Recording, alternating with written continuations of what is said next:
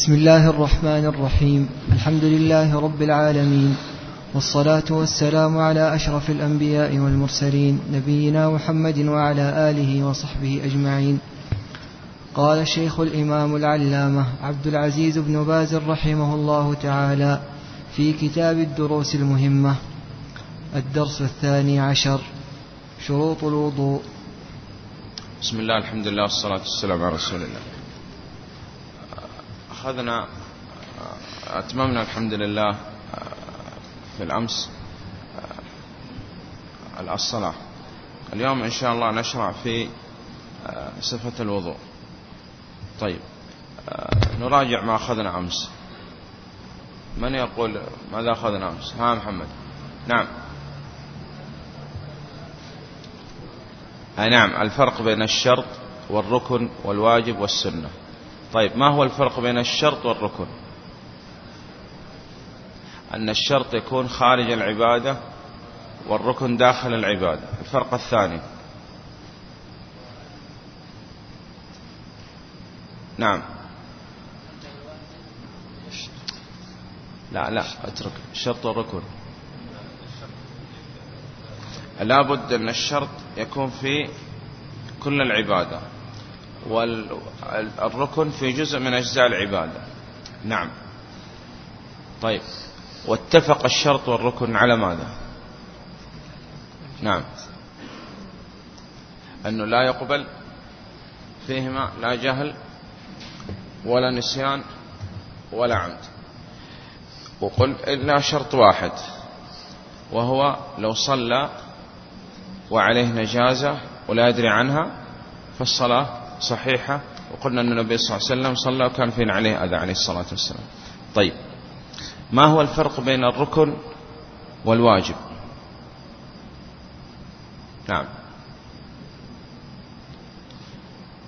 لا لا. الركن الركن والواجب. إيه. اتفقوا على ماذا؟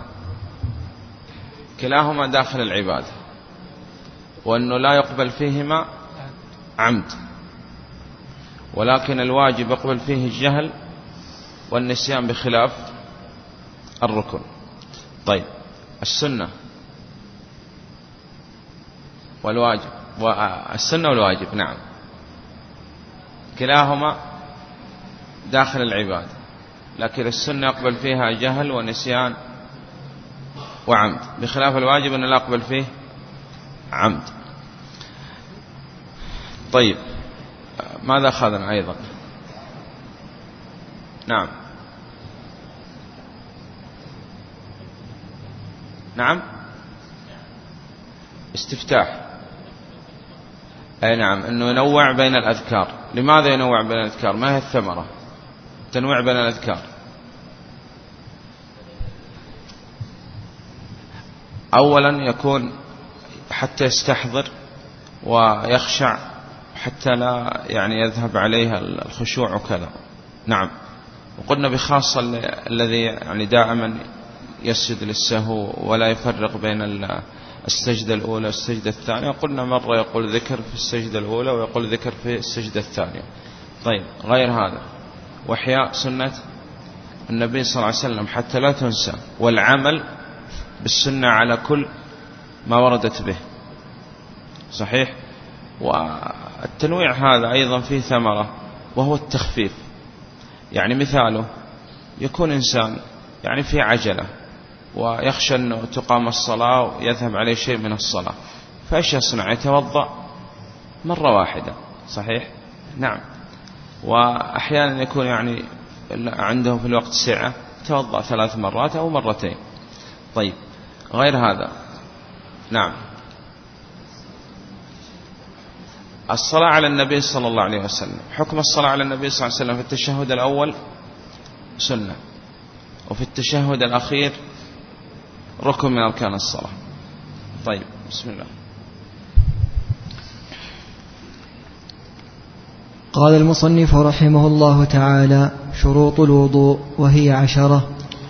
بسم الله الحمد لله والصلاة والسلام على رسول الله. شروط الوضوء قال عشرة. وقلنا إذا سأل سائل ما هو الدليل على أن شروط الوضوء عشرة؟ نقول الدليل التتبع استقرار علماء أهل السنة والجماعة تتبعوا الأدلة من الكتاب والسنة وجدوا أن شروط الوضوء منحصرة في عشرة. ومن يدعي يعني الزيادة على هذا يأتي بالدليل. طيب وهذا هذه الطريقة يعني لتقريب العلم. يعني إحنا لا نتعبد لله سبحانه وتعالى بهذا العدد لكن نتعبد لله بالوضوء. فإذا جاء إنسان وقال والله أنا ما أعرف لا شروط الوضوء ولا فروض الوضوء ولا غيره. لكن أتوضأ على هذه الصفة وذكر لنا صفة وضوء النبي صلى الله عليه وسلم. هل يلزم أن يعرف هذه العشرة؟ قال لا. نعم. وهي الإسلام. أخذ تقدم معنا أن العبادات كلها لابد يتوفر فيها شرط إسلام و إسلام والعقل وتمييز والنية. هذه لابد تكون في كل عبادة حتى تكون صحيحة. إلا في الحج والزكاة قال تختلف بعض الشروط. إسلام خرج به الكفر فلا توضأ الكافر وضوءه باطل. نعم. والعقل. والعقل خرج به المجنون فلو توضأ المجنون وضوءه باطل. نعم. والتمييز. التمييز ما هو التمييز يعني شباب الإسلام نعم. هو نعم. هو التفريق بين الأشياء. هل له يعني سن محدد؟ لا. لكن في الغالب أنه بين سبع سنين يكون مميز. طيب. فلو توضأ الصغير وضوءه صحيحا باطل أي نعم. باطل خطأ. فيه تفصيل. إذا كان مميز فالوضوء صحيح وغير مميز فالوضوء باطل. نعم. والنية. النية محلها القلب والتلفظ بها بدعة. فلو أنا الآن أصف لكم وضوء النبي صلى الله عليه وسلم عندي ماء وبدأت أتوضأ أمامكم فهل هذا الوضوء صحيح أم لا؟ نعم. آه إذا. آه كانت النية التعليم فقط فالوضوء باطل. وإذا كان النية التعليم ونويت بهذا الوضوء رفع الحدث فالوضوء صحيح. الله يفتح عليك. نعم. واستصحاب حكمها بأن لا ينوي قطعها حتى تتم الطهارة. أنه لا ينوي قطع النية حتى تتم الطهارة. استصحاب حكم النية. يعني إذا توضأ ومسح الرأس وبقي غسل الرجلين. ثم قال أنا ما أريد أن أكمل هذا الوضوء. إن شاء الله إذا أذن لصلاة الظهر أتوضأ وضوء آخر. ثم بعد هذا وجد على رجليه مثلا شيء من التراب أو الطين فغسل رجله اليمنى ثم رجله اليسرى. هل هذا الوضوء صحيح؟ لا. لماذا؟ لأنه نوى قطع النية وسط الوضوء. طيب خرج به لو نوى قطع النية بعد الفراغ والانتهاء من الوضوء فالوضوء صحيح. مفهوم؟ نعم. وانقطاع موجب الوضوء؟ عندنا أشياء توجب الوضوء وهي نواقض الوضوء. مثاله خروج الريح مثلا. إنسان وهو يخرج منه ريح يتوضأ. هل يصح هذا الوضوء؟ لا يصح. نقول انتظر حتى ينتهي هذا الخارج سواء كان ريح أو بول أو غائط. ثم بعد هذا تتوضأ لكن سوف يأتي معنا أن البول والغائط خارج من السبيلين غير الريح لابد فيه من الاستنجاء أو الاستجمار. وهو يأكل لحم جزور مثلا يأكل لحم جزور ويتوضأ يصح؟ لا يصح. نقول انتظر حتى تنتهي من الأكل ثم بعد هذا تتوضأ. نعم. واستنجاء أو استجمار قبله. في الأمور التي فيها الاستنجاء والاستجمار. يعني خروج البول والغائط. أما الريح وأكل لحم الجزور والنوم ليس فيه لا استنجاء ولا استجمار. نعم. وطهورية ماء وإباحته. طهورية الماء. أنه لابد يكون الماء طهور لا نجس. فلو توضأ بماء نجس فالوضوء باطل. وإباحة الماء يقول إذا ما وجد ماء هل له أن يسرق حتى يتوضأ؟ لا. أو يقصب هذا الماء حتى يتوضأ؟ قال لا. يتيمم. نعم. وإزالة ما يمنع وصوله إلى البشرة. لابد أن يزيل ما يمنع وصول الماء إلى البشرة. مثاله كان يعمل في في المخبز مثلا ويعجن في العجين وكان على يديه شيء من هذا العجين. لابد أن يزيل العجين هذا أولا. أو يعمل في طلاء الجدران. لابد أن يزيل هذا الطلاء أولا ثم بعد هذا يتوضأ. نعم. ودخول وقت الصلاة في حق من حدثه دائم. آه، دخول وقت الصلاة في من آه، كان حدثه دائما. قال هذه المسألة فيها آه، خلاف. الشيخ بن عثيمين رحمه الله يقول إذا كان حدثه دائم فهذا الحدث الدائم مثاله كان عنده سلس بول. فهذا سلس البول لا يعد عند هذا لأنه مريض ناقض من نواقض الوضوء. فهو يتوضأ وإن خرج منه شيء من البول لا يعد ناقض من نواقض الوضوء. الشيخ بن باز رحمه الله يرى أنه يتوضأ لكل صلاة. نعم. قال رحمه الله الدرس الثالث عشر فروض الوضوء. نعم. فروض الوضوء يقول كم؟ ستة. أربعة ذكرت في الآية ويضاف إليها الترتيب والموالاة فهذه ستة. نعم. فروض الوضوء وهي ستة. غسل الوجه ومنه المضمضة والاستنشاق. غسل الوجه ومنه المضمضة والاستنشاق. والوجه من منبت الشعر المعتاد أو من منحنى الجبهة إلى أسفل الذقن. هذا طولا. وعرضا من شحمة الأذن إلى شحمة الأذن. طيب اللحية وما استرسل من اللحية تحصل بها المواجهة؟ قال نعم. إذا لابد أن تغسل. تخليل اللحية فيه قال إن كانت اللحية خفيفة يعني يرى الخد من خلف اللحية فالتخليل هنا واجب في الوضوء. وإن كانت اللحية كثيفة يعني لا يرى الخد يغسل فقط ظاهر اللحية وما استرسل من اللحية أيضا يغسله. ومنه المضمضة والاستنشاق. نعم. وغسل اليدين مع المرفقين. يعني غسل اليدين من أطراف من طرف الأصابع من أطراف الأصابع مع المرفقين. نعم. ومسح جميع الرأس ومنه الأذنان. يقول مسح جميع الرأس لا جزء من الرأس. ومنه الأذنان. نعم. وغسل الرجلين مع الكعبين. غسل الرجلين مع الكعبين. نعم. والترتيب. الترتيب ألا يقدم مثلا مسح الرأس على اليدين مثلا. نعم. لابد أن يرتب على الترتيب الذي جاء عن النبي صلى الله عليه وسلم وجاء في الآية. نعم. يا أيها الذين آمنوا إذا قمتم إلى الصلاة. نعم. والموالاة. الموالاة هو ألا يؤخر غسل عضو ويكون الذي قبله قد جف. آه وهذا بخاصة قال في أيام الصيف في الحر.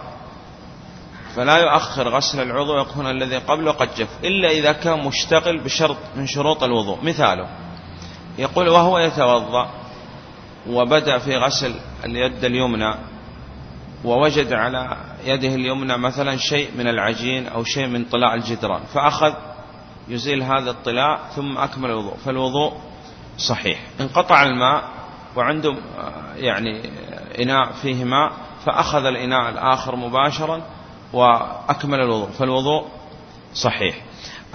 أو مثلا بعد أن غسل اليدين اتصل عليه إنسان فأخذ يتحدث معه في الجوال ثم بعد هذا أغلق الجوال وأكمل الوضوء فالوضوء باطل. نعم. بعده. ويستحب تكرار غسل الوجه واليدين والرجلين ثلاث مرات. يعني عدا الرأس. الرأس لم يرد فيه إلا مرة واحدة. هل السنة أنه, أنه يأتي بالأكمل يعني بثلاث أو الأكمل مرة ومرتين وثلاث؟ الأكمل ما جاء عن النبي صلى الله عليه وسلم. يعني حين يتوضأ مرة وأحيانا يتوضأ مرتين وأحيانا ثلاثة. ولا يظن أن الكمال في في الثلاث ويدام عليها لأن تقدم معنا أن الأصل أن يأتي بما جاء عن النبي صلى الله عليه وسلم. وأكمل الوضوء هو وضوء النبي عليه الصلاة والسلام. نعم. ويستحب تكرار غسل الوجه واليدين والرجلين ثلاث مرات وهكذا المضمضة والاستنشاق والفرض من ذلك مرة واحدة. الفرض مرة واحدة يعني لو أتى بمرة واحدة أجزأ. نعم. أما مسح الرأس فلا يستحب تكراره كما دلت على ذلك الأحاديث الصحيحة. نعم. قال المصنف رحمه الله الدرس الرابع عشر نواقض الوضوء. نواقض الوضوء وهي ستة. نواقض الوضوء أو مبطلات الوضوء شيء واحد. نعم. الخارج من السبيلين. الخارج من السبيلين مطلقا أي شيء يخرج من السبيلين هو ناقض الوضوء. بول غائط ريح آه، دم حصى ديدان مني مذي ودي آه، حيض نفاس. كل ما يخرج من السبيلين هو ناقض للوضوء. نعم. والخارج الفاحش النجس من الجسد. يقول الخارج لكن فاحش كثير نجس من غير السبيلين. الصحيح يقول الشيخ بن عثيمين رحمه الله أن هذا الخارج الفاحش سواء كان فاحش أو غير فاحش غير ناقض الوضوء إلا إذا كان من جنس البول والغائط. يعني لو خرج منه قيح أو صديد من جرح وما إلى ذلك فهذا غير ناقض سواء كان قليل أو كثير. لكن يعني كان عنده يعني شق مثلا في البطن وكذا ويخرج من هذا بول وغائط فهذا ناقض. نعم. وزوال العقل بنوم أو غيره. زوال العقل بنوم أو إغماء أو سكر أو جنون أو بنج أو مخدر أو ما إلى ذلك. الصحيح أن النوم ليس ناقض للوضوء لكن هو مظنة لخروج الريح. مظنة لخروج الريح. فإن كان يشعر بنفسه ويعني جاء شيء من النعاس وما لذلك ويشعر أنه ما خرج منه شيء فوضوءه باقي على ما هو عليه. وإن كان لا يشعر حتى وإن كان هذه الغفوة قليلة فقد انتقض وضوءه. مفهوم؟ فإذا العبرة في النوم بالشعور. لكن الإغماء والسكر والجنون والمخدر والبنج وما ذلك هذه كلها ناقضة للوضوء. نعم. ومس الفرج باليد قبلا كان أو دبرا من غير حائل. هذا مس مس الذكر مثلا. يقول هذا المس في اختلاف بين علماء لكن شيخ الإسلام ابن تيمية رحمه الله يقول يستحب له الوضوء وإن صلى فالصلاة صحيحة. والله أعلم. نعم. وأكل لحم الإبل. أكل لحم الجزور أكل لحم الإبل خاصة. فلو أكل لحم الجزور انتقض الوضوء. نعم. والردة عن الإسلام. الردة نسأل الله السلامة والعافية. لأنها محبطة لكل الأعمال لأن أشركت ليحبطن عملك. نعم.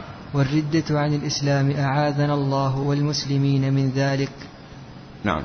تنبيه هام. أما غسل الميت فالصحيح أنه لا ينقض الوضوء.